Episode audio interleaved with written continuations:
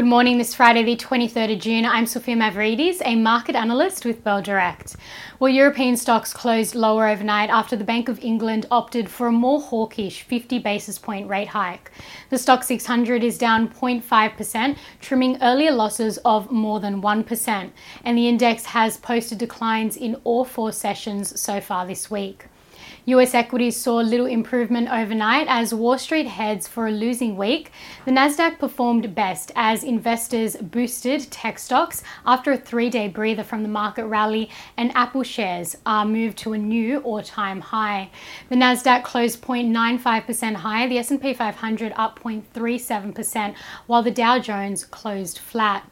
Now, as for what to watch locally today, the SPI futures are suggesting our local market will drop 0.1% at the open this morning. In commodities, the crude oil price has dropped more than 4% to approach 69 US dollars a barrel as hawkish messages from major central banks raise concerns that interest rates will continue to march higher for longer, therefore impacting demand further.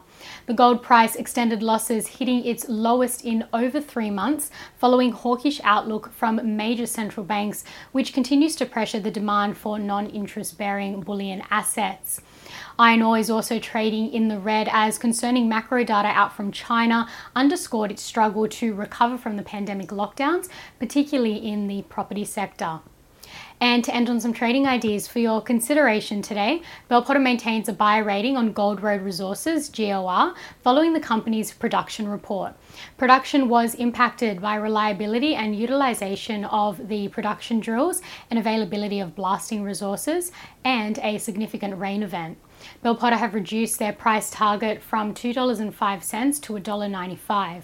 At GOR's current share price of $1.60, this implies 21.9% share price growth in a year and Trading Central have identified a bearish signal in MAAS Group Holdings, that's MGH, indicating that the stock price may fall from the close of 257 to the range of 219 to 227 over 33 days, according to the standard principles of technical analysis. And that's all for this morning. I'm Sophia Mavridis with Bell Direct. Have a great day and happy trading.